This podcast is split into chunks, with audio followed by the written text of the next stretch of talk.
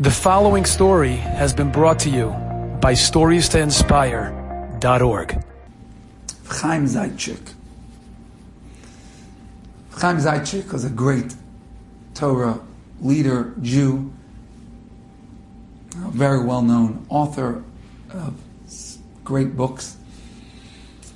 Back in World War II, though, Chaim Zaitchik was younger and less known. And unfortunately, though, in the course of his life at that time, they had taken him and they had sent him to the labor camps in Siberia. So this Chaim Zaitchik gets sent off to Siberia. And he describes, it's written in his biography, how horrible and horrific the situation was over there.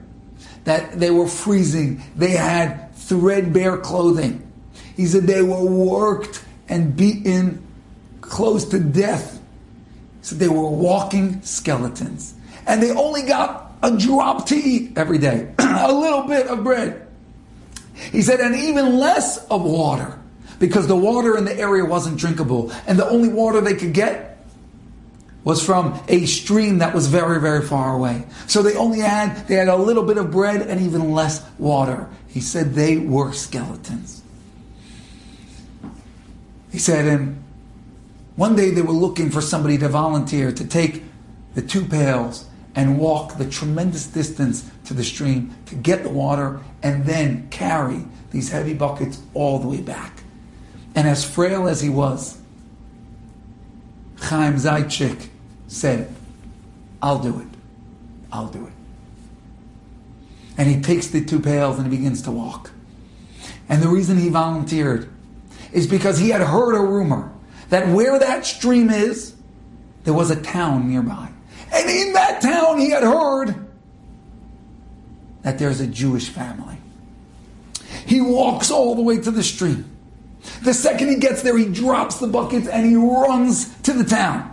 And he starts r- running through the houses looking for that mezuzah, that telltale sign of a Jew on the doorpost. And finally, he finds it and he starts pounding on the door. And the woman of the home, she opens the door a little bit to see who it is. And she sees this skeleton there in tattered clothing. She realizes, of course, this must be one of the prisoners from the camp. They must be desperate for food. So she gets a slice of bread and she sticks it out through the crack in the door to Chaim Zaitchik. Food, the most cherished, precious commodity. But Chaim Zaitchik starts crying. He says, No, I don't need food. I don't need bread. Ich bin a Yid, I'm a Jew, I need Torah. Do you have any books of Torah that you could give me? Do you have any books I can take back with me, please? I beg you, I don't want food, I want Torah. He said that she didn't know what to do. She called her husband. And her husband said to this sobbing Reb Chaim crying for a, an ounce of Torah, he said, I'm not a rabbi. I only own one book of Torah, one tractate of Gemara, of Talmud. I, can't, I can't give that away. And Reb Chaim Zaitchik starts crying, please, Rachem alai, have mercy on me. I'll take even the title page. Just give me something from that book.